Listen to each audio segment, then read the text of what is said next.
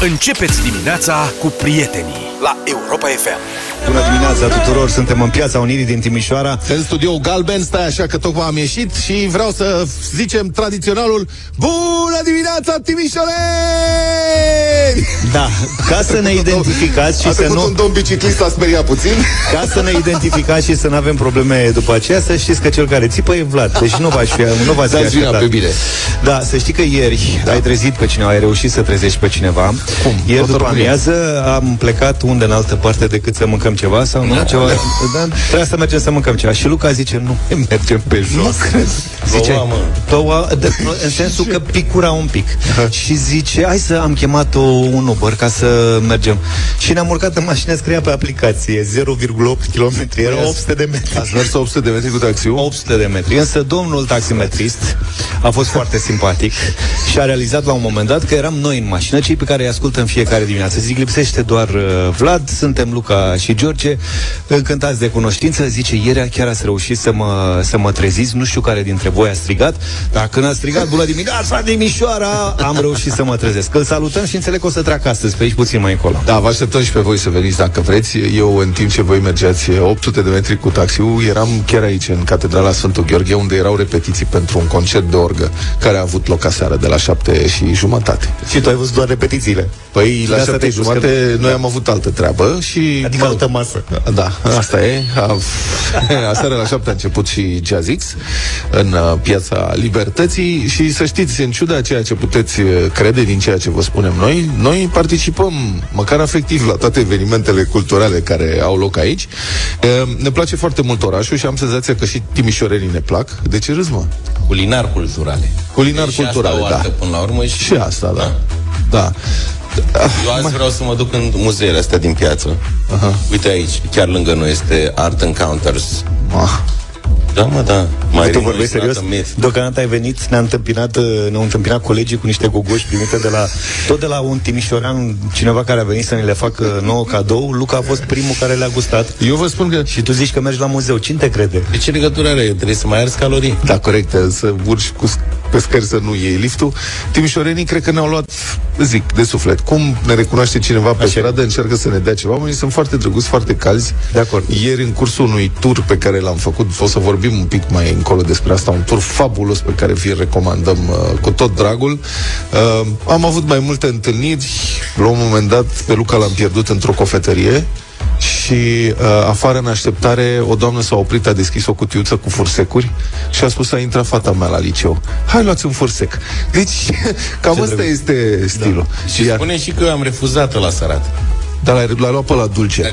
Dar Luca a intrat, deci Era urât. imaginați-vă asta, suntem în turul Timișoare, un tur care durează două ore și care te trece prin uh, toate straturile de istorie ale acestui oraș fabulos și uh, la un moment dat Luca zice, am o rugăminte, mă scuzați, un minut lipsesc. Și se oprește turul pentru că Luca identifică o cofetărie în care a văzut, bă, a văzut prin geam uh, prin coadă și vitrină ceva, a văzut Doboș. Bă, este pasiunea lui, este slăbiciunea lui, Doboșu. și uh, și-a cumpărat Doboș.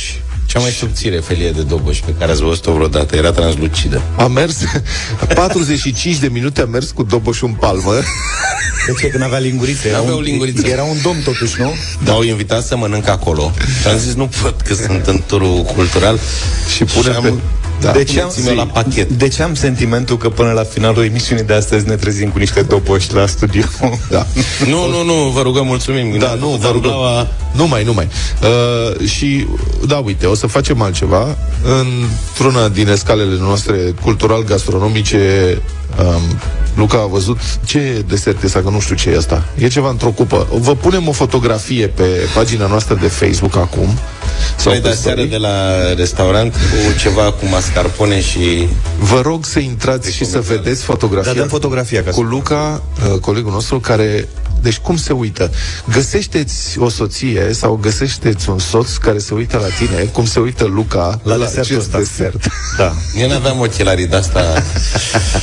Bine, altfel, uh, în plimbarea noastră am avut surpriza să ne întâlnim cu unul dintre câștigătorii de la dublu sau nimic. Ce tare! Da, când făceam turul prin Timișoara, ne-am întâlnit cu un... I-am dat 1200 de euro. I-am zis Acum să... ceva ani. Acum vreo 5-6 ani, da. Stai că punem Și a căzut la... Adică s-a oprit, a luat banii și ultima întrebare era... Ține minte, omul. Da, mă, țin minte Bine, tot adevărat, tot te pe- marchează. Aha. În, uh, când au avut loc uh, când a avut loc al doilea război daco-roman, Da. Și el a spus 100-400 și da, s-a oprit. da, se oprise, a Da. da. încasat 1200. Din păcate nu putem face, adică, mă rog, am suspendat dublu sau nimic uh, aceste câteva zile, o să reluăm de luni, dar uh, Dacă faci aveam tot la scrieri. dificultăți tehnice, dar de luni revenim cu concursul vostru favorit. Bine, emisiunea continuă, suntem în direct din Timișoara, Piața Unirii, ne întâlnim și aici dacă veniți fizic, dacă treceți fizic prin uh, Piața Unirii astăzi. Invitați mulți astăzi um, și bătălia hiturilor și concursuri și rămâneți cu noi că o să vă placă și azi.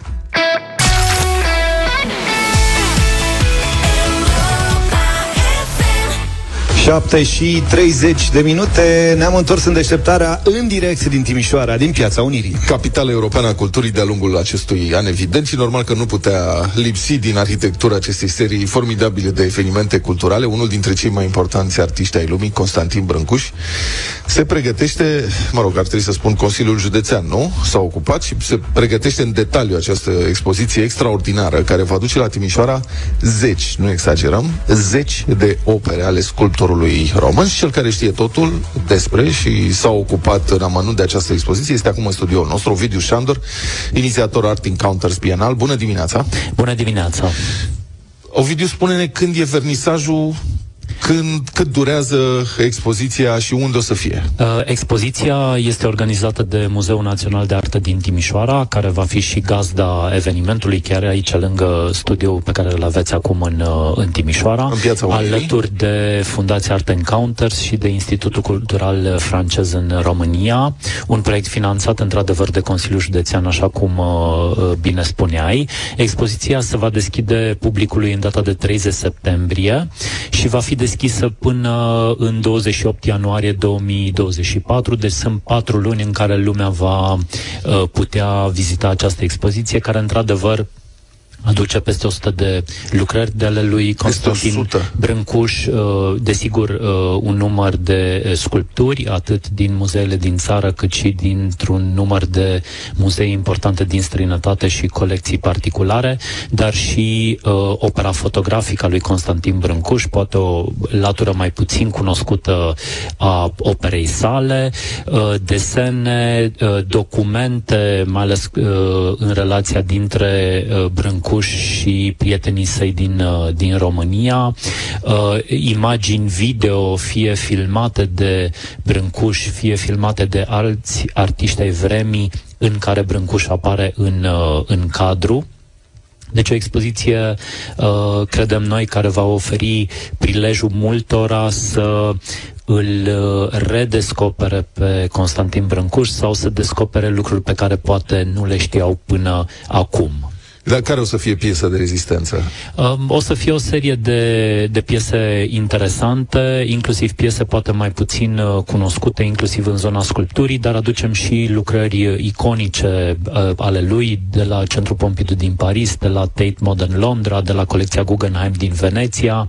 Uh, Este prima expoziție Constantin Brâncuș după mai mult de 50 de ani în uh, România, expoziție care să aducă astfel de lucrări uh, din străinătate. Sigur, nu uh, oricine reușește să ajungă în marile muzee din lume unde uh, se păstrează mai ales operele sale de maturitate și uh, acest an Capitală Culturală a oferit uh, contextul ideal să îl readucem pe, pe Brâncuș uh, simbolic acasă și să arătăm uh, cât de important e în continuare uh, și poate inclusiv o tânără generație să-l uh, redescopere pe bune pe, pe Brâncuș. Da, adică cine nu Cine nu are timp să se ducă să vadă expozițiile Brâncuș din uh, Paris, din Londra, vin și din New York? Uh, Uh, nu, lucrările vin din Europa. ok, pe cine această nu are expoziție. timp să umble prin Europa pe la expozițiile Brâncuș, începând cu 30 septembrie anul acesta, timp de patru luni, poate veni la Timișoara,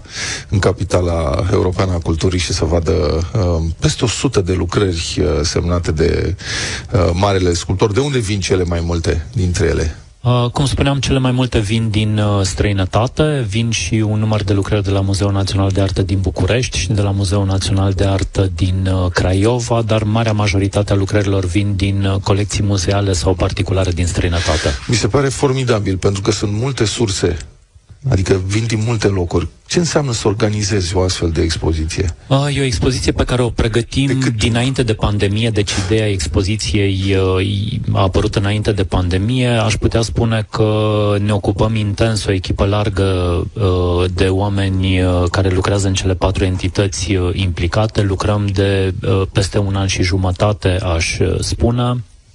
Um, sigur că sunt foarte multe lucruri de uh, pregătit. Curatoarea expoziției, Doina Lemni, o, o foarte uh, bine cunoscută expertă în Brâncuș, uh, a pregătit conceptul.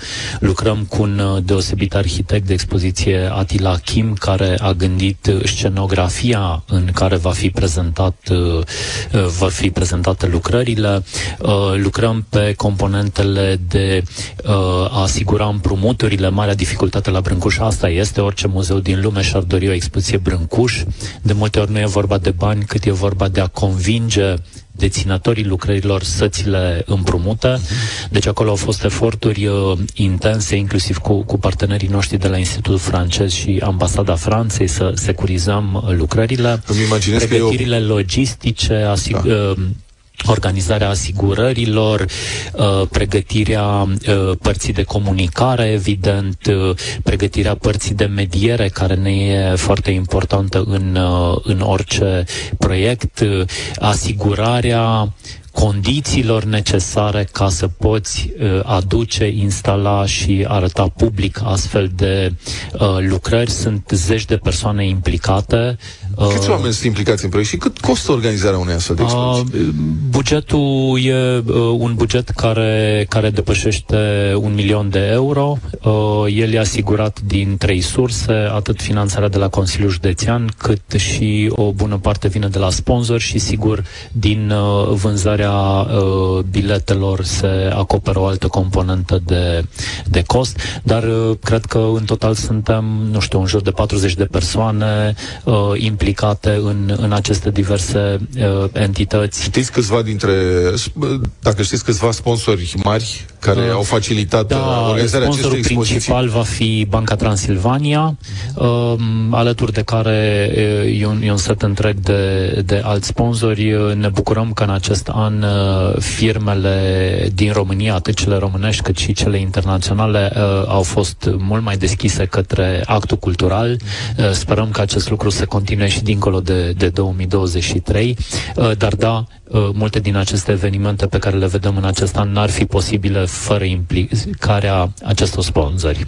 Ce transmiteți publicului care uh, vrea să vină? Mă întreb, eu sper că o să vină foarte mulți. Dacă o să vină foarte mulți, probabil că va trebui cumva uh, organizată intrarea în expoziție. O să fie Da, limitări, cum faceți? Cât, e- cât va costa un bilet? Uh, pregătim uh, un uh, site de unde vor putea fi achiziționate bilete, care vor fi achiziționate pe un anumit interval de timp, adică vei, îți vei putea rezerva biletul pentru o anumită zi într-un interval orar. Pe un site? Pe un site, da, care, care e în pregătire, uh-huh. uh, așa încât să controlăm fluxul de persoane. Uh, sigur că uh, numărul de persoane care intră în acest spațiu trebuie să fie uh, Controlat. controlat și, și limitat uh, la un număr rezonabil de persoane care sunt simultan acolo și pentru siguranța operelor, dar, dar și pentru posibilitatea de a vedea în condiții uh, plăcute uh, Sigur că da. expoziția. Uh, deci va, va fi implementat un astfel de sistem. Muzeul își propune să-și extindă programul, uh, să suplimenteze cu două ore uh, pe zi uh, deschiderea acestei expoziții, tocmai pentru a permite unui număr cât mai mare de, de persoane să vadă expoziția. Mesajul principal din punctul meu de vedere este uh, chiar dacă credeți că îl cunoașteți bine pe Brâncuș, Ei bine, haideți să vedeți expoziția pentru că veți descoperi și alte lucruri pe care nu le știați sau poate nu le știați uh, chiar așa cum trebuie. În România există multe mituri, uh, așa un fel de mituri urbane despre Brâncuș uh, și, și uh, expoziția va, uh, va uh, puncta care dintre ele sunt adevărate și care poate sunt doar uh, mitologie. Nu cred că a fost o altă expoziție Brâncuș de o asemenea amploare și greutate până acum în, în România, nu? Uh, în ultimii 50 de ani la est de Bruxelles n-a mai existat o astfel de expoziție, Formidabil. deci nici măcar în Germania sau Austria sau în Elveția nu, nu a existat o, o astfel de expoziție, doar în foarte, foarte mari muzee din lume, uh, Pompidou, Tate, Guggenheim, uh, Philadelphia, doar în astfel de muzee au existat în ultimii uh, zeci de ani uh, astfel de expoziții. Da. Uh, ok, deci începând din 30 septembrie o expoziție excepțională, Brâncuș la Timișoara, capitala europeană a culturii, timp de patru luni. Faceți-vă timp, veniți uh, într-un weekend la Timișoara sau veniți într-o zi să vedeți asta, că este un eveniment extraordinar. Ovidiu Șandor, nu ești uh, doar uh, uh, responsabil sau coordonator al acestui super eveniment, ci ești și inițiator Art Encounters Bienal, ce da, înseamnă, uh, mai avem câteva minute, explică-ne ce alte da, lucruri fundația, excepționale se întâmplă Fundația Art Encounters are acum în uh, derulare două proiecte. Uh, în primul și în primul rând Bienal Art Encounters, un eveniment uh, început în 2015, un eveniment care se întâmplă să aibă în acest an special cea de-a cincea ediție. Uh, este între timp probabil cea mai importantă bienală de artă contemporană în spațiu geografic dintre Veneția și Istanbul. Uh, deci cumva o, o bienală importantă pentru întreaga Europa Centrală și de Est o bienală, o ediție curatoriată de Adrian Noț, un curator uh, elvețian, uh, o bienală care abordează tema uh, artă, știință, artă și, și știință și legătura dintre ele, o bienală care e deschisă până în 16 iulie, deci încă două săptămâni și jumătate, în nouă spații diferite în oraș, inclusiv în Castelul Hunia, de o clădire care n-a mai fost vizitabilă de peste 15 ani. Uh, și de asemenea avem uh, încă deschisă expoziția Adrian Genie, uh, care uh, uh mai poate fi vizitată dintre până duminica viitoare. Cei mai bine cotați Unul dintre din cei, mai, cei mai importanți uh, artiști români uh, uh, ai generației sale, un, un artist cu o foarte importantă vizibilitate internațională. E din nou uh, prima sa expoziție personală după mulți ani în, în România, o ocazie foarte interesantă ca lumea să vadă pe viu atât pictura lui Adrian Ghenie, cât și un uh, set foarte frumos de desene. Care e care e recordul lui Adrian Ghenie la vânzări? De obicei nouă ne place să vorbim despre artă, știu, despre știu, bani. Dar acum noi ziariștii ăștia nenorociți de aici, cât să spun? 7 milioane de euro? Cred că și mai mult. 10 milioane de euro este o licitație, bun, sigur, nu în România. Ovidiu Șandor, inițiator Art Encounters Bienal, Mulțumim foarte mult, suntem onorați că ai venit în studioul Europa de FM invitație. din Piața Unirii. Și vă așteptăm la evenimentul da, noastră. am vrea foarte mult să venim. Ținem pumnii cu organizarea tot ceea ce faceți și felicitări din inimă. 7 și 49 de minute. Ne-am întors live din Timișoara. Și trebuie să ne întoarcem la Timișoara neapărat la toamnă. De ce? La Brâncuși. La Brâncuș, da. da. Eu nu l-am mai văzut de când era pe bancnota de 500 de lei. de 500? Când o să mai ai oportunitate. Mai există bancnota de 500 chiar așa? Nu asta actuală, asta e cu Eminescu. Aia veche, de hârtie. Ah, ai dreptate. Chiar mă gândeam. De 500. Eu nici nu l-am văzut acolo. Dar pe bancnota de 500 acum este cine este? Eminescu. Serios? Da, mă, cine știe? Da. Eu n-am văzut bancnotă de 500, n-am văzut. E rară. Am primit de 200 într-o vreme. Bun. Scandal mare în Italia, în jurul unei profesoare care a lipsit de la muncă 20 de ani din cei 24 ai carierei. Cine, doamne, signora Clausa Iohannisa?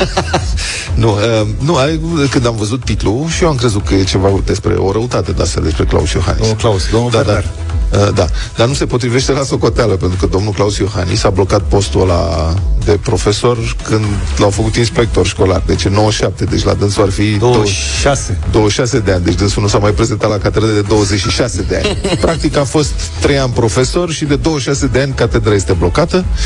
Nu, este vorba de o doamnă profesoară de istorie și filozofie din Veneția. De ce nu s-a putut hotărâ sau... Așa pare, dar n-aș știut ce să aleagă. Și, băi, mi se pare formidabil, adică... Din... Uh, Zi. Iertați că intervin, că n-aș știu să...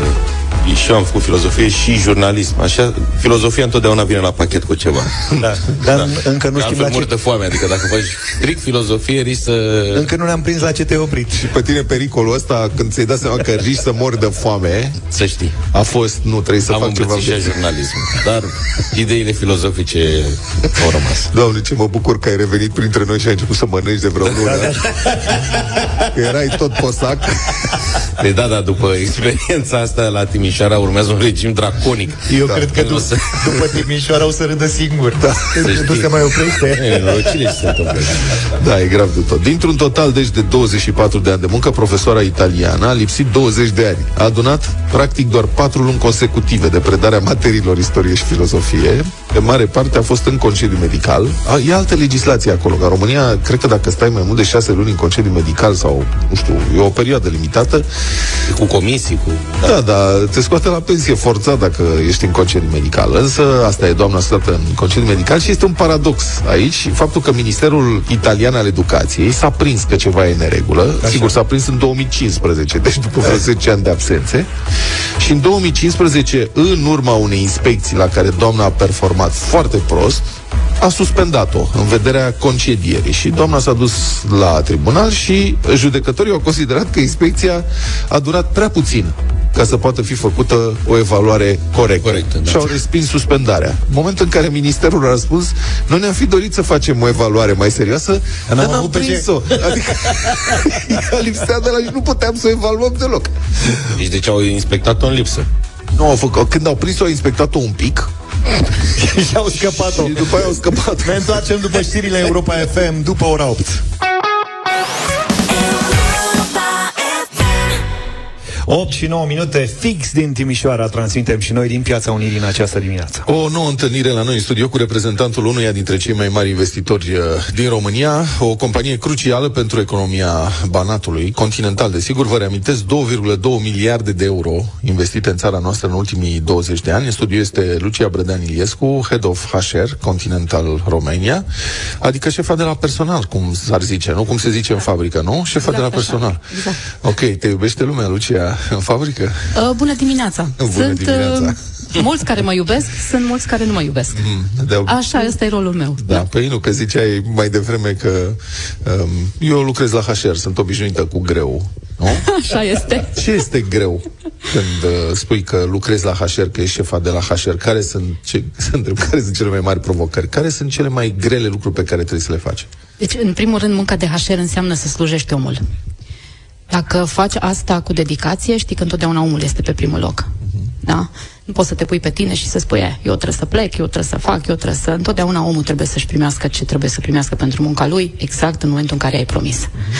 Asta aș putea să spun că este primordial pentru noi, iar pentru că m-ai întrebat despre provocări, provocarea, cum ți-a spus și colegii mei ieri, deja este să găsești oamenii cât ai nevoie, la timp, cei mai buni, cei mai dedicați și așa mai departe. Păi, pare că îi găsiți, pentru că în Continental, mă rog, cu toate cele trei divizii și nu doar în Timișoara, că mai sunt unde mai aveți divizii unde la Iași, nu? Da. Iași, Sibiu, Carei. Ok, Iași, Sibiu, Carei, ați ajuns la 19.000. Sunteți în momentul ăsta cel mai mare angajator din România? Așa este, din, sec- din sectorul automotiv, cel mai mare angajator, cu 19.000 de angajați. 19.000 de angajați da. În România, în creștere, în ultimii ani ați crescut, cred că erau 17.000, nu? În urmă cu, înainte de pandemie, parcă, nu? Am început anul trecut cu 17.500. Aha. Deci Anul ați trecut, angajat o mulțime de oameni? 1500 anul trecut, da. Aha. Așa este. Și mai continuați să mai creșteți? Că... Absolut, absolut. Eu, Luca, Zaf. Eu am venit cu CV-uri. CV-ul pregătit când am văzut head-ul cashier și asta imediat am... uh, Dar Dați cum, bonuri de masă? Absolut. Asta. Dacă avem bonuri de masă... Putem deschide negocierile. Da, Lucia Brădăniescu. Acum, cum Adică ce determină această creștere permanentă a numărului de angajați la Continental? Numărul de proiecte. România este cunoscută la nivel de continental ca și un foarte bun, um, foarte bună țară care deliver, cum zicem noi în engleză, da? Care furnizează. În momentul în care vine un proiect în România, se știe cu siguranță că acel proiect va avea succes. Oh, Românii, Românii sunt foarte muncitori. Chiar dacă de multe ori suntem obișnuiți să vedem din exterior sau poate vedem doar exemple negative. Poate nu avem încredere în noi așa, ca profesioniști, în, nu? Cred că ne-am General? obișnuit să gândim într-un anumit fel. Să spunem, a, uite ce-a făcut ăsta e român. Nu, cor- co- total incorrect. Uh-huh. Noi suntem un popor de oameni foarte muncitori, foarte deștepți și foarte dedicați. Dacă îți găsești locul, rezultatele muncii tale se văd. Și nu spun asta doar din perspectiva faptului că eu sunt româncă, ci de-a lungul carierei în Continental, care se aproape de, aproape de 15 ani, pot să vă spun că în toate proiectele în care am fost, globale, da, și în care românii au fost implicați, doar vorbe de laudă au fost. Deci românii lucrează, românii sunt un popor extraordinar. Ești mândră, nu? Că ești român. Foarte mândră. Dacă intrați pe Facebook, Alina, noi suntem live pe Facebook? Da. Lucia Portoie. Da. da. Am e, venit cu această e pentru că sunt mândră și de țara mea. Da. Și de românii mei sunt mândră uh, și cred că țara asta are un potențial extraordinar pe care, din păcate, nu știm să-l valorizăm. Mm. Cred că și nouă prieteni, Zaf și Luca, ne trebuia în vizita asta la Timișoara, pentru că de ieri încoace avem întâlniri cu o mulțime de oameni care fac lucruri grozave Um, și sunt foarte mândri de ceea ce fac. Și uh, noi care uh, suntem în general atenți, ca așa e presa, la lucrurile care nu merg bine, probabil că în timp ne încărcăm de lucrurile astea și da. acum cum să spun, eu sunt surprins în mod plăcut și foarte bucuros și fericit că întâlnesc oameni care sunt mândri de ceea ce fac și care au rezultate și uh, nu se feresc să vorbească despre asta. Revenind la ce faceți acolo, 19.000 de angajați, uh, unde sunt, care e cea mai mare parte a angajaților? În producție, în cercetare, în dezvoltare, în IT, unde sunt cei mai mulți? Există o balanță în această, în această împărțire. Avem atât în producție, avem atât în centrele de software pe care le menționai tu, atât în cercetare, avem peste tot. Angajări facem absolut în toate ariile. Avem nevoie de personal, începând cu mecanici, electricieni, operatori, uh, cyber security specialist, toate, toate aceste pregătiri, să zic așa. Și găsiți? Um, găsim și nu prea. Adică au început să fie migranți angajați și la voi în sectoare de astea mai specializate? Avem și migranți, într-adevăr, dar um, pentru că mai trebuie dacă găsim. Găsim și nu prea, așa cum am spus, depinde ce nivel dorești să angajezi. Da? Dacă întotdeauna, ca și companie, îți dorești să găsești cel puțin 5 ani experiență, cel puțin 3 limbi străine, cel puțin, nu știu, câte experiențe să aibă omul, cu siguranță nu o să găsești. Dar dacă ești dispus să investești în om, să-i dai omului uh, șansa să-ți demonstreze că poate învăța și că vrea, că ăsta este foarte important să vrea, atunci cu siguranță găsești. Da, aveți angajați români care s-au întors după ani petrecuți în diasporă și au fost atrași de un job bun la voi? Da, absolut. Avem și acest tip de angajat. Sunt excepții avem... sau sunt... Adică încep să fie tot mai mulți? Uh, uite, pot să-ți dau un exemplu. Acum la fabrica de învelope, o lună de zile, am angajat o colegă în HR, care după 21 de ani de Statele Unite a venit înapoi. Ah, ce tare. Și de ce? Cum ai explicat? Pentru că chiar dacă s-a acomodat foarte bine în state, consideră că doar acasă se simte bine. Uh-huh. Și am început să lucreze la Continental și îi place foarte mult. Deci îi... Bun. Dacă îmi spui că nu găsiți oameni, că îi căut, poate că uh-huh. sunteți prea selectivi, nu știu, sunt criterii prea dificile. Trei limbi străine nu e pentru... da de exemplu. Așa e. Nu, tu suntem selectivi. Adică câte, câte CV-uri vedeți ca să selectați un specialist, nu știu, un inginer în transporturi sau ce, ce înseamnă un specialist, nu știu, pentru voi? Păi uite, ziceam de 1500 de oameni, da? Da. Am văzut undeva pentru să angajăm 1500, undeva la 8000 de CV-uri. 8000 de CV-uri? Da. Ok. Deci ar există, fi totuși... Da, potențial există, doar uh-huh. că există niște etape uh-huh. în care aplici, trebuie să fii selectat, trebuie să dai niște teste, să vedem dacă merge treaba, te potrivești, îți place. Mamă, da. Bun, acum cifrele sunt reale. Pentru 1500 de angajări, 8000 de CV-uri, nu? Da. Asta înseamnă o concurență de cât? De peste 3, 4, Ca peste 4, nu? E peste 4 pe un loc de muncă, nu? Da. De ce concurența asta pentru locurile de, la, de muncă de la Continental? Care e explicația? Um, noi zicem în felul următor. Noi nu putem să spunem că suntem extraordinar de diferiți față de celelalte multinaționale. Dar ce facem noi diferit? Creăm un mediu de lucru în așa fel încât omul să se simtă bine, să meargă cu drag la locul de muncă. Și mai mult, suntem tot timpul în tendințe. Unul dintre ascultătorii voștri îl întreba ieri pe Marius uh, dacă oferim remote work. Da? Asta da, cred da, că da, întrebat. Da, da, da. Așa. Pe lângă faptul că oferim și remote și hybrid, ce oferim noi, de exemplu, acum o chestie foarte, foarte faină, poate să facă oamenii mobile work, da? din niște state ale Uniunii Europene. Uh-huh. 20 de zile pe an în două state. Deci poți să te duci să lucrezi din Franța, 20 de zile pe an. Da, în loc să te duci și... în concediu, te duci la muncă în Franța. Pe păi te duci în concediu, dar poți să extinzi concediu și asta se întâmplă. Okay. Asta se întâmplă. Dar da? Mă duc două săptămâni în concediu și după aia mai rămân în Franța, iau un Airbnb. Lumea este foarte, foarte încântată. Dar Avem o foarte mare rată de succes cu asta. A spus că doar din câte state?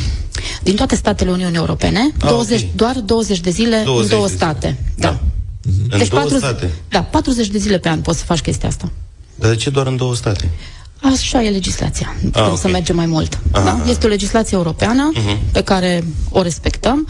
Am început în Germania să facem treaba asta. România este statul pilot în care merge și merge foarte bine. Uh-huh. Excelent, da. Tot mai multă lume vrea să lucreze așa.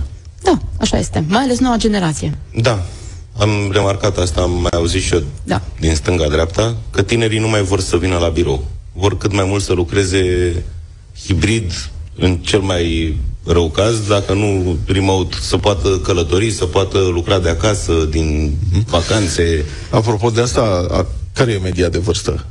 Știi care e media 38. de vârstă? 38 de ani. Da. Am înțeles. Dar ai spus la un moment dat ceva care mi-a atras atenția, că să vină oamenii cu drag la serviciu. Uh-huh. De ce e important asta pentru patron? Pentru o companie de automotiv care face anvelope, care face soluții de IT pentru transporturi, Oamenii vin, își fac treaba și iau salariu, pleacă, nu? De ce ar fi important să vină cu drag? Dacă nu vii cu drag și da. îți place ceea ce faci, rezultatul muncii tale se vede. Uh-huh. Adică dacă nu vii cu, știți cum vii cu sictir, cum vă aud pe voi de multe ori că spuneți. Dacă vii cu sictir la muncă, rezultatul... Cea mai tare șefă de HR pe care am întâlnit-o vreodată, te asigur. Rezultatul muncii tale va fi exact așa. Uh-huh. Și atunci ce-i convine, cum spui tu, patronului? Să fie o muncă așa? Sau, măi, hai să-i fac omului condiții, să se simtă bine, să se simtă bine cu noi, să vrea să vină și mâine și munca lui să fie foarte bună. Acum, Lucia Iliescu, eu îți spun ca angajat, că na, lucrez de atâția ani și am lucrat și în fabrică pe vremea comunismului, Uh, șeful de la personal sau de la HR, cum îi se spune de mai mult timp la noi, este văzut mai degrabă de angajați ca reprezentantul patronului. Nu? Adică simți asta sau... Sau mai schimbat lucrurile? S-au mai schimbat. Adică... S-au mai schimbat. HR-ul este balanța. HR-ul este cel care reprezintă interesele angajaților, și interesele patronului. El va trebui întotdeauna să găsească linia de mijloc. Și cum balanceze aici? Cum echilibreze asta? Păi, întotdeauna... Că dacă reprezinți interesele angajaților în fața patronului, patronul ar putea să spună ce faci, mă, ești lider sindical? Păi eu te plătesc ca să ăștia să fie eficienți, să mă interesează pe mine ce vor ei, ce ai cald și alte lucruri. Întotdeauna, ca și HR, trebuie să ai argumente și să mergi înaintea managementului și să spui de ce trebuie să investească încă un leu acel încă un leu investit, cu siguranță trebuie să dea un profit. Da? Uh-huh. Exact cum ai spus tu, de ce cer ăștia ceai? Dacă merg și cer, uite, trebuie să dai toți angajaților, tuturor angajaților un ceai de 5 lei în fiecare zi, ce mi-aduce asta în plus? Uh-huh. Da? Dar care e cel mai greu moment pentru un director de HR? Wow, foarte teaf întrebare. Um, nu e chiar așa taf, că sunt te confrunți. Eu cred că știu care e cel mai, dar vreau să te pe tine cum explici. Când trebuie să-ți lași, uh, să-ți lași deoparte ceea ce simți tu ca om și să pui în practică ceea ce trebuie să faci pentru companie. Adică atunci când trebuie să dai afară. Exact. Oameni pe care tu personal îi simpatizezi. Mm-hmm. S-a da? Sau oameni... Da, mi s-a întâmplat. Mm-hmm. Nu este deloc ușor. Și ce poți să spui cuiva care este într-o astfel de situație? Sau cum explici asta oamenilor care ar vrea să înțeleagă cum cineva care e prietenul tău într-o companie poate să-ți spună că de mâine nu mai lucrezi aici. Punând faptele uh-huh. pe masă, trebuie să scoți în afară sentimentele Da? Pui faptele pe masă, se vorbește practic despre un, uh, o colaborare, că asta este un contract de muncă, da? O colaborare. De ce nu poate să continue colaborarea? Uh-huh. Atât. Bun. Și cum vă asigurați voi că oamenii vin să lucreze cu drag la Continental? O dată pe an, în luna octombrie, îl facem un survey. Așa în care întrebăm pe mare majoritate, pe mai multe capitole, ce părere au. Inclusiv, des, in, da, inclusiv despre șef. Și cum colectați? Despre... Stai puțin, colectați electronic răspunsuri? Electronic. Avem o firmă care face treaba asta. Păi și au încredere că electronic da. poți fi urmărit, nu? Adică... Nu, este un cod, nu e cu nume, prenume, e un cod, intri cu un cod, spui uh-huh. ce crezi. De ce capitole? Din ce capitole sunt întrebările? Din toate, de la remunerație până la leadership, condiții de muncă, tendințe pe piață, tot tot, sunt multe capitole.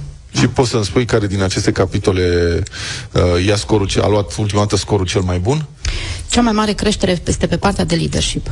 Ok. Asta pentru că noi punem un accent foarte mare pe, pe ce facem cu liderii noștri. Știi că e foarte important să ai o organizație foarte fain construită, dar dacă ai niște lideri care îți uh, vânează oamenii și nu-și fac treaba pentru care sunt acolo, uh-huh. poți să faci tu cele mai frumoase condiții de muncă și să le dai cele mai briliante salarii, că la un moment dat oamenii se satură și pleacă. Uh-huh. Și dacă nu ai oamenii ăștia care să ți conducă și să spună, uite, așa trebuie să facem, să le vorbească frumos, să um, aibă o vorbă bună, să înțeleagă, nu uh-huh. se întâmplă nimic. Face o diferență între lider și manager? Absolut. Uh-huh. Și Avem și noi mulți și manageri. lideri și manageri. Avem mulți manageri și avem foarte mulți lideri, da? Dar în același timp avem și unii care sunt și manageri și lideri. Explică ascultătorilor care este, din punctul tău de vedere, diferența între uh, un lider și un manager. Fiecare are rolul lui, nu spun că unul e mai bun, altul e mai rău, dar din punctul tău de vedere, care este diferența între lider și manager într-o companie, într-o manager, colectivitate? O diferență esențială. Liderul este urmat de oameni de bunăvoință, din bună lor voință. Managerul, pentru că avem o structură ierarhică și na, ăla e șeful și o zi șeful să trăiți. Uh-huh. Liderul îmi face plăcere, îi iau exemplu, sunt după el, îl întreb, îi cer părerea, uite, am o problemă, cum crezi că aș putea să fac? Ăla este liderul. Are viziune, are exact. idei. Exact. Nu e implicat? Uh-huh. Este foarte implicat. Dar o companie care nu are lideri, are vreun viitor? Aș putea să spun că zero. Mai ales în contextul noilor generații care vin acum de pe piață, niciun viitor. Dar crezi că se poate educa chestia asta? Crezi că un om poate deveni un bun lider? Sau e o chestie mai degrabă nativă? Adică eu am văzut, uite, în școală, de exemplu, sunt copii care sunt lideri pur și simplu, așa sunt ei structurați, nu fac ceva special, dar ceilalți copii urmează. Se poate, se poate învăța, dar cu siguranță nu va avea acela, acel touch pe care îl are Asta. unul care este născut. Uh-huh. Da? Mhm. Noi facem foarte multe cursuri și încercăm, îi învățăm. Nu o să aibă niciodată sentimentul ăla de confort, un lider care e învățat. Știu că trebuie să mă duc și să-i spun, uite, da, o, oh, ai o problemă, ce aș putea să fac pentru tine? Cel care este lider născut te vede, nu trebuie tu să vii să-i spui. Exact. E să-ți spună, uite, știu, văd pe tine că ceva nu e în regulă, o să te ajut. Ce faci când vrea să plece un om cu adevărat valoros? Vine și spune că vreau să plec. Ai vrea să îl ții. Nu, tu, compania. Cum reacționezi? Uh, prima dată trag o gură de aer. Pentru că, na, nu e simplu, mai ales când omul este foarte, foarte valoros. Uh, cu siguranță încercăm să-l reținem. Uh-huh. Și dacă nu reușim, pleacă, uh, după aia suntem după el, ca să zic așa, să-l aducem înapoi. Dar de ce de foarte multe ori corporațiile preferă să lase un om foarte bun să plece și după aia se duc după el și îi oferă un salariu mult mai mare și nu îl oferă din capul locului? Să știi că nu de multe ori nu salariul e problema. Pentru că oamenii ăștia foarte buni au deja salarii. Se întâmplă să fie o, o chestiune de conjunctură, o chestiune de poziție, poate poziția pe care și-o dorește nu e liberă, se întâmplă tot felul de lucruri. Da? Orgoliu. Exact. Până la urmă suntem oameni, nu contează cât suntem de talentați sau nu, sau pe ce poziție suntem. Da? Poate pur și simplu vrea să iau gură de aer. Bă, m-am săturat de voi, vreau doi ani să nu mai aud de voi, dar mă întorc. Da, da, da. Mai, cred că putem să stăm o mulțime, primesc și mesaje, sunt, e un dialog foarte interesant. O lecție, sper, pentru um, multe companii și pentru mulți șefi. Lucia uh, Iliescu, șefa de la HR Continental, Lucia Brădean Iliescu, Head of HR Continental România. Îți mulțumesc foarte mult, a fost o discuție inspirațională din punctul nostru de vedere și sper că nu doar noi am învățat ceva din asta și toți cei care ne-au ascultat. Mulțumim foarte mult și sper să ne reîntâlnim în studiourile Europa. Cu mult drag!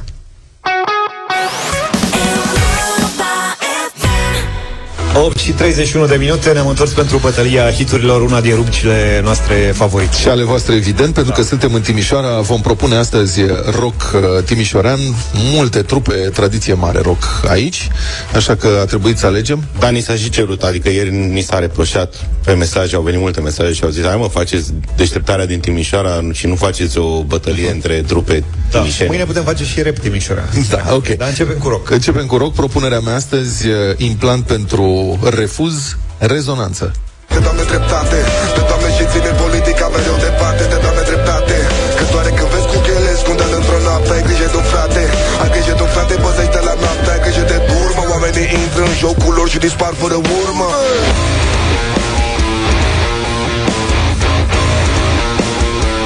Îmi pare cunoscută chitara asta, am senzația că ai mai câștigat cu implant pentru refuza da, cu da, ceva cu altă vreme, piesă. cu altă piesă. Într-un alt registru. Acum are de-a face cu trupe grele ale Timișoarei. Uh, știți că mie îmi place foarte mult uh, Phoenix și mai ales Sim Phoenix-ul Știm. anilor 90, așadar în dimineața asta Phoenix Muguri de Fluier.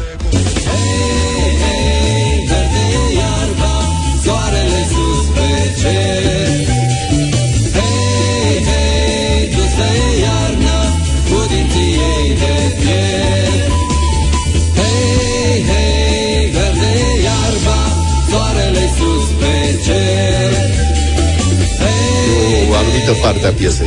Tipi, da. Da, uh, dacă vrei, și numai dacă vrei, dacă este piesă câștigătoare, difuzăm versiunea Symphonix. A, da. Vei așa? Da. Bine, o să vedem, dar trebuie de, să câștige. Până una alta, eu uh, propun uh, o emblemă a Timișoarei care se numește Cargo.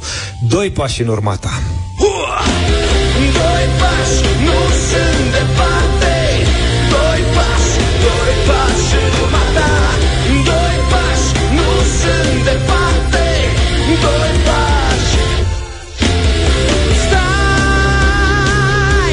Hai să vedem ce, ce piesă ascultăm în dimineața asta. Vorbim cu Alina pentru început. Bună dimineața! Bună! Bună dimineața, dragilor! Mă bucur că vă aud și din Bonjour. Timișoara. Eu Bună. sunt din Târgu Mureș. Bun. Uh, Bună. Votez cu Sperăm Mugur să de ajungem. fluier, dar nu este din anii 90. Mă rog, versiunea care ați dat-o voi, da, probabil. Păi, da, nu, că, asta- Uh, este mult mai de dinainte. Asta a zis și Luca. Mie îmi place versiunea Da, da, Sim da, Phoenix am din auzit, anii am auzit. 90, asta spuneam, dar din păcate... Da, da, da. Mulțumim, Alina, am notat un vot pentru Phoenix 0372069599 Gigi, bună dimineața! Salut, Gigi! Bună dimineața, la mulți ani! Început de vară, sfârșit de primăvară, verde e iarba, nu? Să fim în trend. Mulțumim! Deci Phoenix a luat al doilea vot. Elena, bună dimineața! Bună, Elena! Timișoarei. Bună dimineața, salutări Timișoarei. Cargo. Bună! Cargo. Cargo. Cargo ia primul vot în dimineața asta. Marius. Salut, Marius! Te întreb direct, Cargo? De la Brașov cu Luca. Ah. Uhuhu! Uite că a câștigat Phoenix. Mă rog, Sim Phoenix. Dacă... Acum, nu știu ce să zic, noi suntem departe de casă și nu știm dacă există Stai mă posibilitatea. că ne, ne ajută Florin dacă e și găsești Florine, Sim Phoenix. dacă găsești Sim Phoenix, spune Sim Phoenix. Dacă nu, Mugur de Fluier, varianta clasică Phoenix e la fel de binevenită. Uh, na. Până la urmă, e muzică de foarte bună calitate. Am întrerupt și victorilor lui Vlad. Ascultăm Finalmente. Phoenix în dimineața asta. Să-i dăm drumul. Și mâine Mugur de rap. fluier. Da, mâine rep.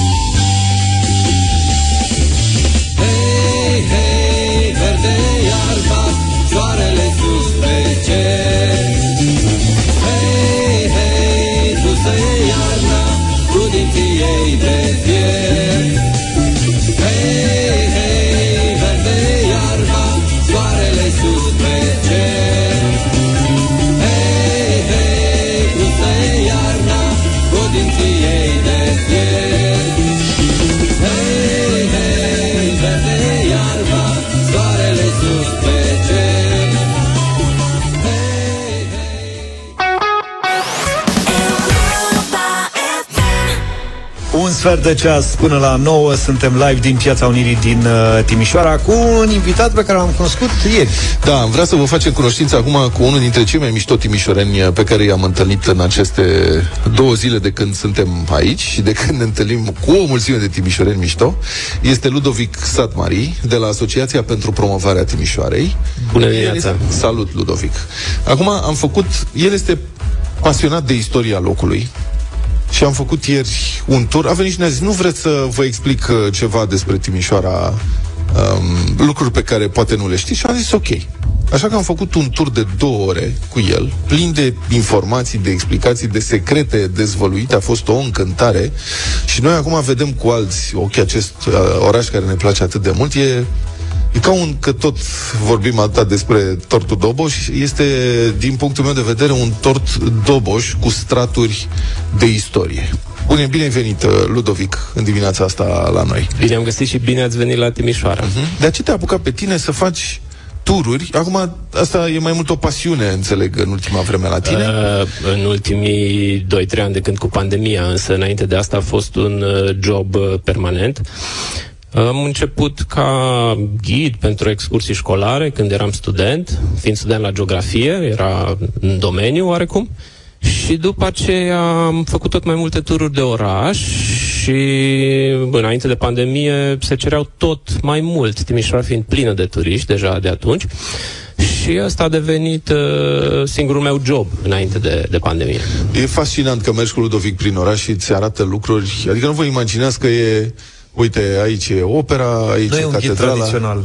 Da, nu ai o mulțime de explicații. Și apropo, când mergeți prin centrul orașului, o să vedeți că prin anumite piețe, pe jos, sunt niște cum să spun, niște marcaje de cărămidă uh, roșcată care diferă de restul pavajului gri. Și, mă rog, noi ne-am gândit, a, uite, au făcut și ei niște da, linii da, da. pe aici. Dar alea au o semnificație. Care este semnificația lor, Ludovic? Uh, depinde, pentru că sunt mai multe. Sunt, și nici nu le-am văzut pe toate în timpul turului. Mai sunt și altele, unele care sunt din piatră. Uh, ele, de fapt, marchează vechi clădiri care au existat uh, acolo de-a lungul secolelor, mai ales din perioada turcească. Orașul turcesc dispărând fiind ras la începutul anilor 1700, când s-a construit Timișoara pe care o vedem astăzi. Deci sub noi, sub uh, pavajul străzilor din Timișoara se află fundațiile orașului turcesc. Dar vreau să le spun ascultătorilor că de multe ori ne gândim, uite, când mergem pentru prima oară într-un oraș, turiști fiind, și uh, ne pasionează, să spunem, istoria sau pur și simplu vrem să aflăm ceva detalii despre loc și citim pe internet. Una e să citești și să știi că, domne, vezi unde e pavaj portocaliu, a fost uh, Ceva. o moschee. Și alta e să ai pe cineva pasionat care să-ți vorbească. Uh-huh. Așa treci pe lângă Na, și zici, da, ok, am citit, știu, știi ce a fost aici, a fost o moschee și mergi mai departe. Da. Dar Ludovic ne-a spus multe povești. Asta a fost farmecul turului. Vorbind cu Ludovic, înțelegi ce înseamnă, de fapt, că Timișoara este un oraș multicultural? Pentru că a fost sub administrare, sub câte administrații a fost? Păi, uh, de Timișoara se știe mai serios din documente oficiale de pe la 1300, când a fost pentru 7-8 ani de zile capitala regatului maghiar. Deci a fost parte din regatul maghiar. După aceea a fost 164 de ani un oraș turcesc cu totul, da? da. capitala unei uh, provincii turcești. După aceea a fost oraș austriac și austro-ungar de vreo do- pentru vreo 200 de ani și de vreo 100 de ani și un pic este uh, partea României. Da, deci imaginați-vă Mai multe asta, straturi, da. da. Câte, și aici au fost coloniști veniți din vestul Europei? Da, din foarte multe uh, țări. Mă, deși atunci nu erau poate așa țări, că țările au apărut mai târziu, dar erau coloniști uh, germani, coloniști italieni, francezi, chiar și spanioli, cehi, slovaci și bulgari și mulți dintre ei încă mai sunt la Timișoara. Da, am înțeles că cei mai rezistenți au fost coloniștii olteni. Da. A, da, care vin în, vin în continuare.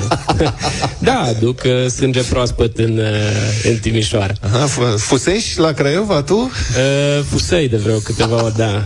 Nu, dar să nu creadă lumea că e o glumă. Pe bune, cei mai uh-huh bineveniți au fost uh, coloniștii da. din La un moment dat, Muntenia. da, da, la 1700, în primul val de colonizare, care uh, a fost aproape un dezastru, deoarece coloniștii veniți din vestul Europei nu erau obișnuiți cu uh, clima, cu verile foarte călduroase, unde se ajunge la peste 35 de grade, cu iernile reci, mai erau și multă mlaștină, țânțar și așa mai departe. Foarte mulți au murit și atunci administrația austriacă a adus uh, oameni din Oltenia, deoarece la vremea respectivă Oltenia era uh, ocupată și ea de austrieci pentru vreo 20 de ani și erau mult mai bine adaptați și nu aveau probleme cu ei. Erau foarte bucuroși. Deci, Era- din punctul de vedere al istoriei Timișoarei, administrația românească, care a început în 1919, este încă o administrație tânără. Da, da. Ar fi, dacă ar fi Da. să Din păcate, o mare parte din ea a fost o administrație comunistă, ca în toată România și... Da. Bun, vreau să vorbim un pic despre ceea ce cred că toți românii știu. Este vorba de ceea ce se spune în afara Timișoarei, piața operei, că toată lumea îi zice piața operei, acolo unde a început, uh, unde, mă rog, s- a fost declarat, uh, Timișoara a fost declarat oraș liber de comunism în 20, în 20 decembrie 1989. Este vorba de piața Victoriei, care are într-un capăt uh, piața, a- are într-un capăt opera și în celălalt capăt catedrala metropolitană. Da. Este un loc emblematic, dar care are o istorie aparte și aș vrea să vorbim despre asta ca să înțelegem ce înseamnă și ce însemna Timișoara la începutul secolului 20. Ca să fac o clarificare, e vorba de aceeași piață care s-a numit Operei până în uh, 90, când, după Revoluție, s-a numit Piața Victoriei. Uh-huh. Iar înainte de aia, la început de tot când a fost creată, a fost un bulevard. Așa. De fapt. Pentru că această piață are vreo 350 de metri uh-huh. lungime între operă și catedrală. Ea a fost creată la începutul anilor 1900, după defortificarea orașului. Practic, în fața clădirii operei, la vreo 20 de metri, era primul zid al cetății Timișoarei. Urmau încă două ziduri și erau și două șanțuri cu apă, iar zidurile astea ocupau ele o suprafață de vreo 300 de metri. Și după care era teren viran. Exact, teren viran de aproape un kilometru, 500 de stânjeni, care era spațiu de protecție uh, militară. Uh, se renunță la sistemul de fortificație la 1900, începe demolarea, iar la 1910 începe construcția bulevardului, după ce în prealabil se făcuse uh, planul de urbanism. Ei bine, uh, când au început să vândă loturile care puteau fi construite de-a lungul bulevardului, existau doar două condiții. Una din ele era să ai un proiect de arhitectură în acord cu planul de urbanism, iar a doua condiție era să ai banii necesari, să arăți că ai banii aceia, ca să-ți realizezi proiectul pe care tocmai l-ai prezentat în 2 ani de zile. Adică nu mergea să cumperi terenul și văd eu ce mai fac, îl vând peste 2-3 ani când deja prețul e dublu. Nu, trebuia să începi o construcție și să o finalizezi în 2 ani de zile. Și s-au construit niște palate de raport, investiții imobiliare, practic, clădiri cu trei etaje, care aveau la parter sau și etaj sau mezanin eh, spații comerciale și spații de birouri, iar la restul etajelor erau apartamente de închiriat sau de vânzare. Pe colțul din dreapta, așa, în fața operei, era uh, bursa Da, exact. Și- O sucursală a London Lloyd Society. și la parter era un club. Era un Lloyd's club, pentru da. Domnii timișoreni, nu? Care Da, aveau da, da, acolo... da. Erau îmbrăcați la, eh, cum zicea Timișorean la vremea respectivă, mit Zylinder und Stock. Deci cu joben și baston, cu papion, cu monoclu, cu tot ce trebuie. Stăteau la club, eh, beau Și cafea doamnele vieneză. mergeau mai departe. Da, Nu doamnele împreună cu copiii și guvernantele stăteau pe aceeași parte a bulevardului la o cofetărie, la un Apfelstrudel, da? și lumea bună în general se plimba pe partea dreaptă, cum Dar te pe uiți stânga ce se catedrală. întâmpla? Pe stânga se plimbau restul oamenilor, se plimbau uh, m, guvernantele, menajerele, soldații, elevii de liceu, locul de pe partea stângă, partea stângă era numit surogat, iar partea dreaptă era numit uh, corso. Bineînțeles că nu era nicio lege scrisă care să uh, îți dea vreo amendă sau să te penalizeze, era doar uh, penalizare așa socială. Și ulterior s-a construit catedrala metropolitană după 1940, inaugurată de regele Mihai. Uh, Cine... Spunem că suntem la finalul întâlnirii noastre, dacă vrea cineva să facă un tur ghidat de acest gen, care să meargă prin straturile de istorie ale Timișoarei, unde îl găsește, cum face? Uh, Pe internet, ghizii au uh, pagini de internet, au pagini de Facebook, există și o asociație a ghizilor numită Breasla Ghizilor și se pot uh, adresa acolo. Deocamdată există și un tur cu dată și oră fixă, adică în trei zile ale săptămânii, marțea, joia și sâmbăta, uh, există un tur în engleză deocamdată. Mulțumim foarte mult, Ludovic Sadmani, pentru prezența în studio și felicitări pentru tot ce Mulțumesc știți pentru despre invitație. acest oraș fabulos.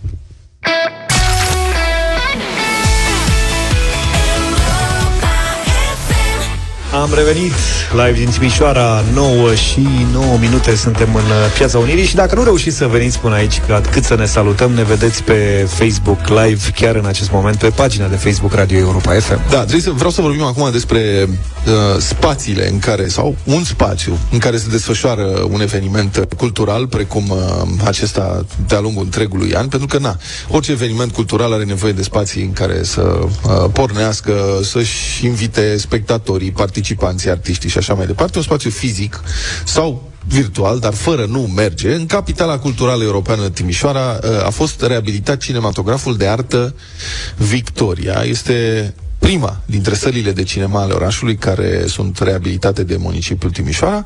Este o sală care a fost redată comunității, a reintrat uh, oficial în circuitul cultural al orașului din septembrie anul trecut. E administrată și activată prin centrul de proiecte și Ioana Dragomirescu, coordonatoarea proiectului Cinema Victoria, este în studioul nostru din Piața Unirii. Ea spune că nu este coordonatoarea unui proiect, dar eu zic că da, pentru că acolo cinematograful respectiv nu este doar un spațiu în care se difuzează un film și cu asta basta, nu? Bună dimineața, Ioana! Bună dimineața, bine v-am găsit. Um, spuneam că nu e un proiect doar, doar fiindcă ne dorim să fie peren. Cinematograful Victoria, la fel ca și celelalte cinematografe care sunt în curs de renovare în Timișoara și vor fi deschise, uh, sperăm cât de curând, uh, au vocația evident de a anima scena culturală timișoreană în acest an, dar mai ales de a rămâne ca uh, uh, moștenire după ce capitala culturală va fi trecut uh, și aceste spații vor continua să existe și să atragă publicul în număr mare, sperăm noi. Bun, dar ce se întâmplă în acest uh, spațiu? Că ziceam că nu e doar se difuzează filmul, se difuzează blockbustere sau um, se pot Um, difuza și blockbustere? se- Explică-ne ce se întâmplă acolo. Se poate difuza cam orice considerăm noi că intră într-o linie de, de programare pe care ne-am asumat-o și anume uh, una care dă uh, filmului european și filmului românesc uh, uh, preponderență. Există în, cinema, în Timișoara 25 de săli ale Cinema City repartizate pe, în două uh, locații diferite. Să spunem că publicul de blockbuster și publicul de film american, hollywoodian, care domină piața de cinema în România de departe, este servit, asigurat. Ce nu exista însă era un cinematograf uh, diferit, un cinematograf, uh, să-i spunem, de artă sau în orice caz uh, centrat în jurul filmului uh, european și filmului românesc și care să găzduiască nu doar filme, ci și festivaluri de film, uh, proiecte curatoriate, uh, cicluri, uh, să spunem, de filme de cinematecă, de ce nu, sau uh, uh, evenimente cu invitați în care spectatorii pot intra în culisele filmelor, discuta cu regizorii. Deci o, ap- o abordare mult mai uh, umană în același timp și, pe de altă parte, centrată nu doar pe Interactivă? divertisment, și interactivă. Să știți că am fost plăcut surprinși să vedem că publicul timișorean e avid de discuții cu regizorii și cu actorii. Uneori Q&A-urile durau mai mult decât filmul însuși. Uh, și dacă în București, uh, din experiența mea, oamenii după 20 de minute se ridică să prindă metrou, în Timișoara de-abia îi mai scoți. Uh, Efectiv, uh, e o bucurie pentru ei. Da, păi, mă rog, e un, un avantaj și în distanțe. Ieri ne-am urcat într-un uh, taxi și am a trebuit să ajungem în celălalt capăt al orașului și ne-a sunat cineva și ne-a întrebat unde sunteți. Și m-am uitat pe Waze-ul șoferului și am zis, uh, păi uh, ajungem în 10 minute. Și după care mi-am dat seama că în București nu poți să spui când ești într-un taxi că ajungi în 10 Exact. minute.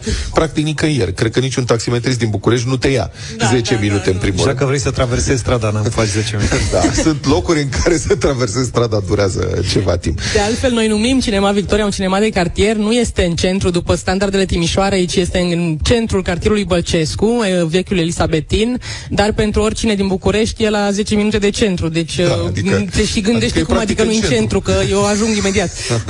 Cum arată un eveniment tipic care se desfășoară la Cinema Victoria?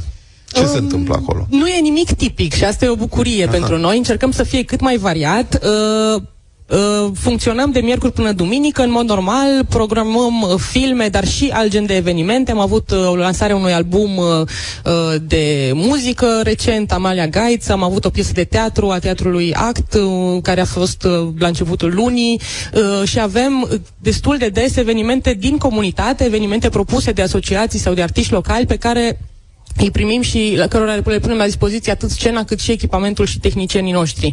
Uh, Deci o săptămână tip uh, în cel mai fericit caz ar conține câteva filme de artă, o avantpremieră, poate o discuție cu un invitat și un eveniment care nu e din zona cinematografică. Ce ați avut zilele astea? Ieri, alaltă ieri. Uh, ieri uh, de-abia a fost, au fost primele filme fiind uh, miercuri, deci ieri am avut un film din cadrul uh, cineclubului F-Sides, care este primul cineclub de film feminist din uh, România. Este o, o zonă neexplorată, filme uh, din anii 80 care cumva sunt într-o nouă lectură uh, prezentate publicului. Uh, mâine și poi mâine începe retrospectiva, uh, scuză-mă, uh, nu retrospectiva, ci aperitivul, warm-up-ul Ceau Cinema. Ceau Cinema este cel mai mare festival și mai vechi festival de film din Timișoara, un festival local. Și ne dorim să intrăm în atmosferă deja cu acest warm-up. Festivalul va avea loc în uh, mijlocul lui uh, iulie, din 13 în 16. Și, ca un alt exemplu, săptămâna viitoare avem echipa filmului Carbon uh, și împreună cu filmul în avant-premieră, bineînțeles, care vine la Timișoara. E cel mai mare succes de box office în Moldova, un film care a luat uh, premiul publicului la TIF și îl aducem timișorenilor uh, în, uh, înaintea tuturor ca să-l vadă și să-i cunoască pe cei care l-au făcut. Și cei care, echipa, nu? Urcă pe scenă și sunt sesiuni de întrebări și răspunsuri. Exact. Sau, în picioare, îi așezați, cum, Uh, ce faceți? De, depinde, îi putem Le și dați așeza. forsecuri? Forsecuri Apă? nu le dăm. Uh, Cinema Victoria e un pic uh, clivantă decizia noastră, dar am decis că în sală să nu se mănânce popcorn sau orice altceva. Păi și fiindcă... atunci cum atrageți publicul? Păi uite că există totuși un public care apreciază lucrul ăsta. Am mers uh, mai în glumă, mai în serios pe ideea că dacă foșnești și crânțăni, nu te mai poți concentra la filmuri. Filmele noastre nu sunt doar divertisment, sunt și provocare, sunt și emoție, sunt și uh, sentiment și ne dorim să le prezentăm în, uh, în toată gloria lor, să spun, fără, fără să ne concentrăm la cum vecinul crânțăne sau cum miroase popcornul.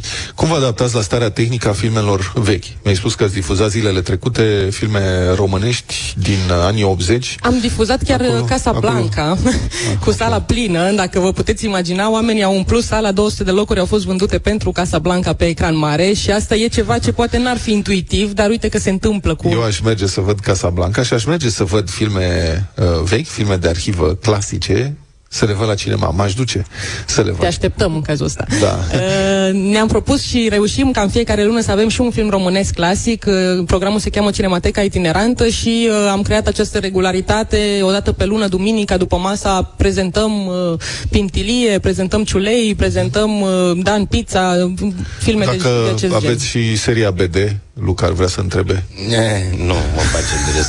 Nu, de ce? Seria BD. Dar nu se încadrează, mă. De ce nu se încadrează? Se poate încadra și chiar se va încadra. O să avem în toamnă un festival uh, de film japonez și, anu- și specific de animeuri japoneze. și la asta. Deci, de asta spuneam că... nu- Pauze, momente din vedere. Uh, și în, uh, în hall avem o mică bibli- bibliotecuță cu uh, cărți. Uh, nu avem încă BD-uri, dar putem să o, Cred o că se referă, stai, să că le ea punem și crede că acolo. zicem, tu, e- acum, na, f- formația ta profesională franceză se gândește la uh, bande dessinée. Eu la aia mă gândesc. Nu, recunosc. este brigada diverse. Ah. ok, atunci știi, am despre, greșit cu... stai, știi despre ce vorbim? Te rog, explică. Nu cred. Nu, nu. Na, Vezi, stai. mă, că nu sunt singurul care nu De la știe ce e multe și aia. la mare, cum nu? Brigada Diversă este o serie de trei filme cu Gem Rădulescu, um, Jean Constantin. Constantin Ah, gata. și Puiu Călinescu. Puiu Călinescu în rolurile principale. Noi, Da. dacă găsim Care au pe rulat. stradă un portofel, sunăm la 22 doi, doi, doi, 22 doi. Nu știi Ok, replica nu, faimoasă? nu știu această replică, uite că m-ați prins.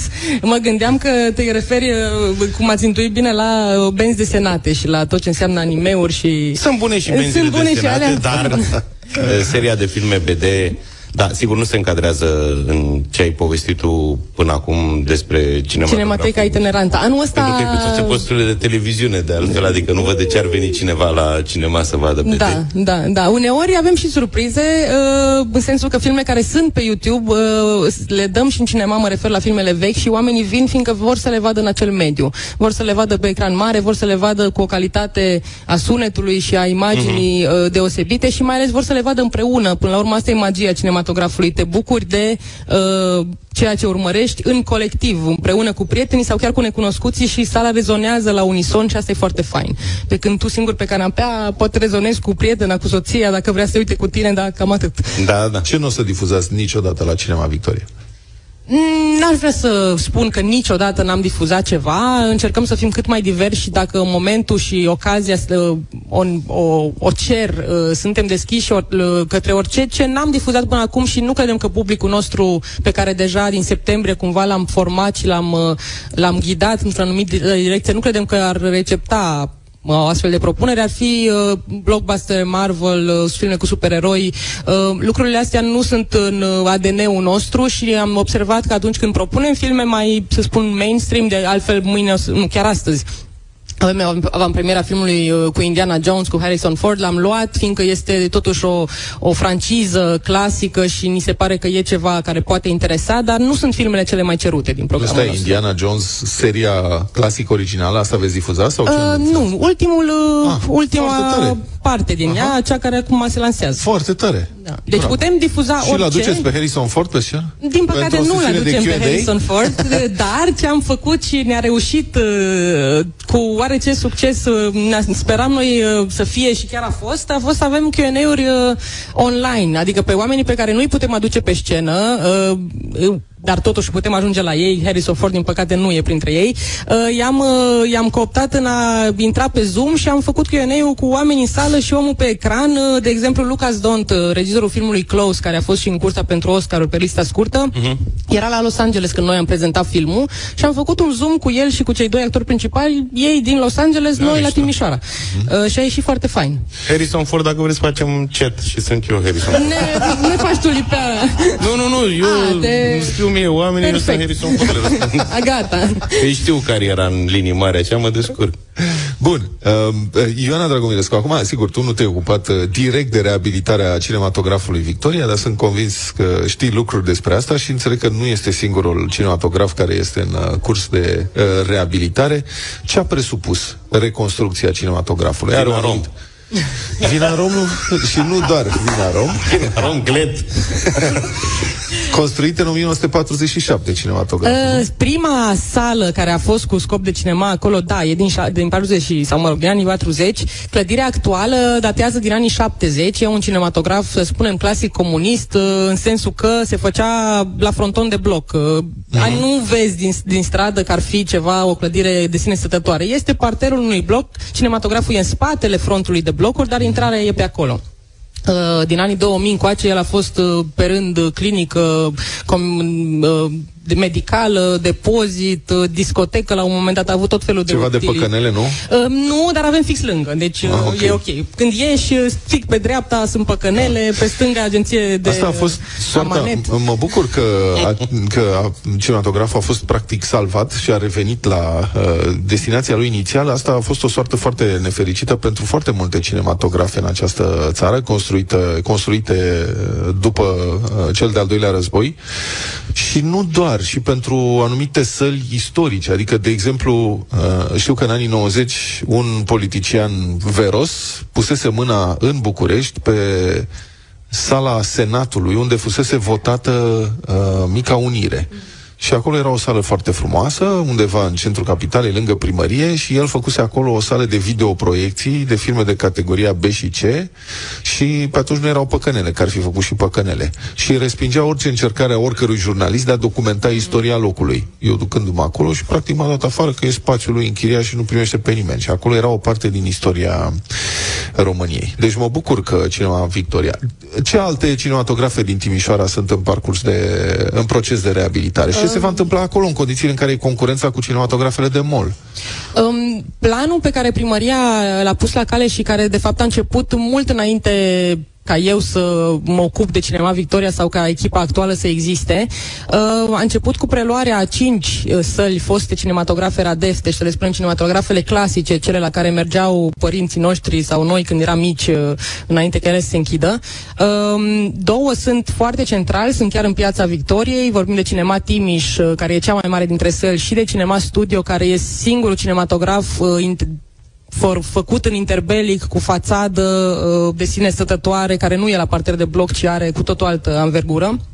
Uh, și mai sunt uh, pe lângă Victoria de care deja am menționat, Cinema Dacia, care este în cartierul Dacia, un cartier foarte populat uh, și foarte, cum să spun, uh, dormitor aproape, aș spune, adică nu are evenimente culturale sau locații culturale prea multe, Dacia.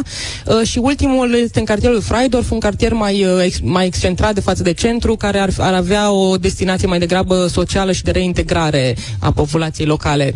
Ideea noastră este să le poziționăm pe toate ca într-un fel de circuit, ca într-un fel de galaxie cu o identitate complementară. Ar deci... fi de drăguț să se facă și în București. Adică mi-e dor de un film la Patria. Da. La studio Aoleu. sunt cinematografele noastre de Da. top care sunt închise de ani de zile. Cred că și Scala, nu mai știu, dar parcă și Scala E s-a închis, închis. e închis, da, da, da. Mulțumesc foarte mult, uh, Ian- Ioana Dragomirescu, coordonator Cinema Victoria, o să spun așa, deși uh, e ceva mai mult decât uh, doar coordonatorul unui cinematograf, ci coordonatoarea unei serii, să sperăm, cât mai lungi de evenimente culturale uh, în uh, Timișoara. Mulțumim pentru prezența în studioul uh, uh, Deșteptarea din Piața Unirii din Timișoara. Mulțumesc și eu.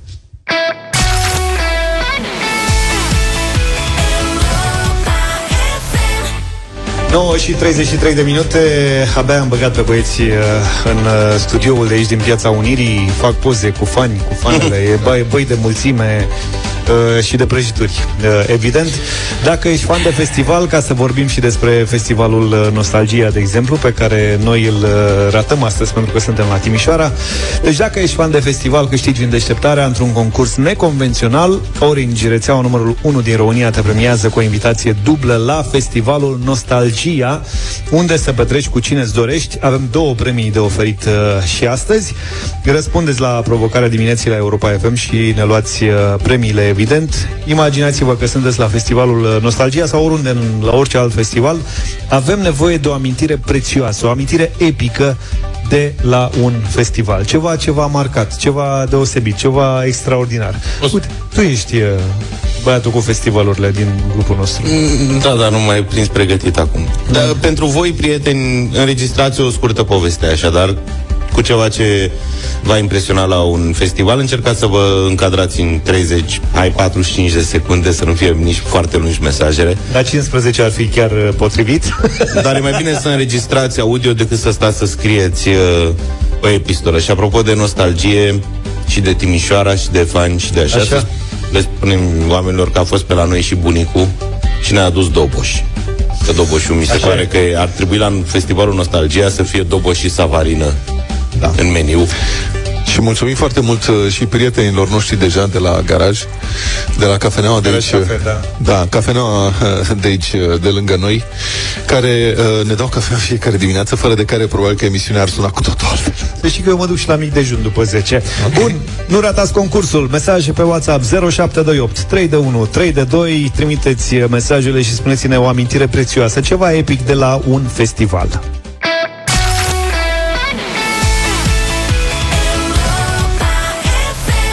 Nouă și 43 de minute Ne-am întors, suntem în direct Cu deșteptarea din Timișoara, din Piața Unirii Și vă invitam uh, să vă aduceți aminte De un lucru, nu știu, epic O întâmplare, ceva prețios de la un festival La care ați participat Noi, împreună cu Orange, promițând uh, Două invitații la festivalul Nostalgia Ce-ai cules, uh, maestre? La schimb, ca să zic așa. Avem uh, doi câștigători. Primul este Robert. Neața, după cum am spus, una dintre experiențele cele mai uh, importante sau ciudate care le-am avut la festival a fost la Antold, când a venit Steve Aoki și eram fix în fața lui pe acolo. Și după câteva secunde m-am trezit cu un tort în fața aruncat de el. A, e un gest uh, celebru pe care îl face Steve Aoki în timpul uh, spectacolelor. Da, vezi, dacă nu ești pregătit, Da, da, ești alesul dacă ești cum a nimerit. fost cazul lui Robert. Da, el n-a știut. Te și al doilea surprinde. mesaj câștigător. Al doilea vine de la Stepi și este o poveste la care mă așteptam să vină cumva pe tema asta. Ia. Bună dimineața, Europa FM. Ștefan din Ploiești vă deranjează. Acum câțiva ani am fost la un festival în Costinești, Gașcă Mare. Unul dintre prieteni a fost așa de euforic încât uh, l-a luat uh, licoarea lui Bahus, l-a încărat când l-a încărat până am ajuns în fața scenei. Am văzut că nu avem ce să facem cu el. Ne-am hotărât să-l ducem înapoi înainte de faleză, l-am lăsat efectiv acolo, a dormit tot concertul, apoi l-am luat în cameră, a doua zi dimineață, habar n-avea ce s-a întâmplat cu el, nu credea că a fost cu noi. A fost un festival reușit. Nu știu dacă ați remarcat, azi l-a luat licoarea lui Bahus. Dar nici, nici nu cred că s-a zbătut prea mult. Bine, felicitări eh, celor doi, ați câștigat eh, votul nostru în această dimineață, iar Orange, rețeaua numărul 1 din România, te premiază cu o invitație dublă pentru tine și persoana cu care vrei să mergi la festivalul Nostalgia între 30 iunie și 2 iulie, 3 zile de experiențe retro Disco Future în Pădurea Băneasa la Federația Română de Tir Sportiv. Rămâneți cu noi în doar 4 minute. Ne întâlnim cu următorul nostru invitat, Cătălin Striblea. 9 și 49 de minute Bună dimineața Frate, din stai. nou Căutam. Asta este pentru cei care vă uitați pe pagina de Facebook Dacă suntem uh, live și suntem live.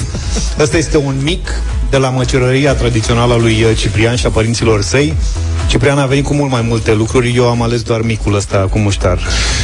Da, deci suntem aici, este misiunea e, e din ce în ce mai greu de făcut. Știi? Pentru că da. mănânci și ți se face somn și asta e, vrei să taci foarte pe loc. bun. Ăsta mănâncă mici aici lângă mine. Eu n-am mâncat, la dimineața am băgat o banană. Au venit gogoși, doboși, uh, platouași de mezeluri tradiționale, prăjituri. N-ar fi rău să trimiteți ceva de băut, mă gândesc. Băi, nu, potolește-te că am încurcat Adică dacă vine și de băut, cântăm deci, trei ore Mă tem că eu plec la gară. nu, pe bune, că știi cât m-am chinuit să slăbesc. Da, știu. Și, și așa luasem un kill Nu se până vede. să vin aici, cred că... Da. Aici, Da, altfel- altfel... aseară când mi-au zis Hai vină pe la 10 că mergem și luăm micul dejun Eu nu m-am gândit, am crezut că mergem undeva sincer Nu mai să spun zic. că avem Da. și micul dejun pregătit E la 20 de metri de noi A, așteaptă prieteni niște aici oameni la cu garaj mâncare. cu, da, cu Colegii de omlete, la cu alea. garaj. Și nu putem să-i dezamăgim, înțelegi? Nu se poate, adică... Deci dacă am putea... Știți ce? Vă rog frumos, dacă mai aveți căruțuri de alea de butelii, că trebuie numai să găsim pe cineva să ne târie de aici până, până acolo, prin oraș, că nu o să mai putem merge în curând. Este foarte grav. Cătălin Stiblea, bună dimineața! Bine ai venit în micul nostru studio. Micul nostru dejun se Da, micul studioul nostru cu dejun. mici. Aha. Vezi, mă, ce înseamnă să faci deșteptarea? Da. O să ai și tu ocazia, sigur, tu o să faci de la București deșteptarea, nu? Peste vară? Așa, Da, ai mulțumesc. tras bățul scurt? Să-ți niște drăguți Tu acolo nu primești nimic, asta Da, da, e, eu o plec. Să, Fii atent, o să ultimul- primești, o să primești uh, ceaiuri de ghimbir. Îți face Sabina, vorbim cu Doamne ajută din alea calde, da Fac Da, fetele, da, Marcela calde, ghimbir. Se întoarce și Marcela, Marcela. că ne e dor de ea Și Da, da, și- vine și Sabina Și uh, ceai de ghimbir în fiecare dimineață Pe stomacul gol Da, e foarte bun. Am băut sezonul trecut trei zile la rând Și după aia m-am luat un fel de aciditate Așa m-am oprit da. Am zis, Te ajută să slăbești, practic. O să văzut Zile ce ne aduce azi la 1 și un sfert Uh, tot oameni special de la Timișoara. E un subiect, uh, bă, nu e un subiect cel mai vesel din lume, dar am găsit un loc extraordinar cu niște oameni foarte speciale. Aici, la vreo oră de mers cu mașina, este un centru de zi pentru bătrâni, la Partoș. Uh, oamenii de acolo, împreună cu compania Profi, au făcut un lucru extraordinar. Au o structură care arată, nu pot să vă descriu, extraordinar de modern. Este un loc de o frumusețe excepțională. Și acolo, în fiecare zi, bătrâni din mai multe sate vin vreme de câteva ore, să nu rămână singuri Oi, acasă, ce asta tare. e ideea. Mamă, ce și tare. acolo primesc o masă zilnică, e importantă. Deci două feluri de mâncare, am mâncat și eu acolo, na, da. asta e Dar situația. cred că e mai important e socializarea. Absolut. Adică masa e pretextul pentru socializare. Absolut, că nu, nu vin la masă. Ei vin așa. Vin să se întâlnească între ei. Vin la medic. O dată pe săptămână vine un medic de familie acolo care le face control complet. Au kinetoterapeut în acel centru, că na, la bătrânețe ai tot felul de probleme. După care ai psiholog. O doamnă psiholog vine și stă de vorbă cu ei în fiecare săptămână. Sunt voluntari de la Și Timișoara. presupun că voluntar, da. Voluntari, toți sunt voluntari de la Timișoara și și vin acolo și îi ajută pe acești oameni să nu rămână singuri. Și cine, cine finanțează toată această acțiune? În principal compania Profi. Aceasta Foarte e o tare, inițiativă- felicitări, bravo. Aceasta e una dintre inițiativele la care compania Profi ține foarte tare. Mhm. Este chiar vis-a-vis de un o mănăstire celebră, monument aici și foarte cunoscută în zonă, mănăstirea de la Parto și un punct spiritual important al zonei și uh, întreg procesul a fost uh, pornit de un preot celebru care s-a prăpădit aici, Părintele Varlam și uh, oamenii au rămas și în amintirea lui, dar și cu uh, acest uh, mod de a face lucrurile să se întâmple în bine.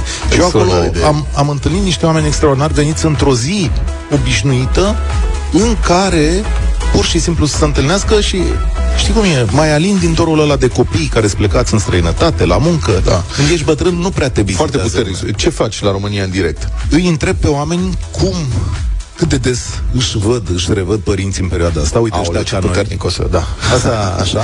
Și cum rezistă părinții lor la despărțirea de muncă, la despărțirea de comunitate, de colectivitate, când mulți aleg în România să da. se ducă aici, la capătul pământului și bă, Da. la țară, adică Puternică idee. Bravo, Cătălin. da, a, asta facem la prânz, e, bă, o să fie sensibil, dar uite că sunt oameni care fac treburile să se întâmple bine. O să fii și tu în studio din Piața Unirii. Da, Timișoara, și doamna- dacă vreți să-l vedeți pe Cătălin, da. să interacționați cu el, vă așteaptă. și doamna Mihaela Matescu, directoarea centrului de la Partoș, care a plecat de la munca ei de la ANAF, i-a lucrat la ANAF și a zis, eu am o misiune aici. Extraordinar. Da, și a venit să facă treaba asta. Cătălin Striblea, România în direct, 1 și un sfert, Piața Unirii din uh, Timișoara. De băut ai cerut nu?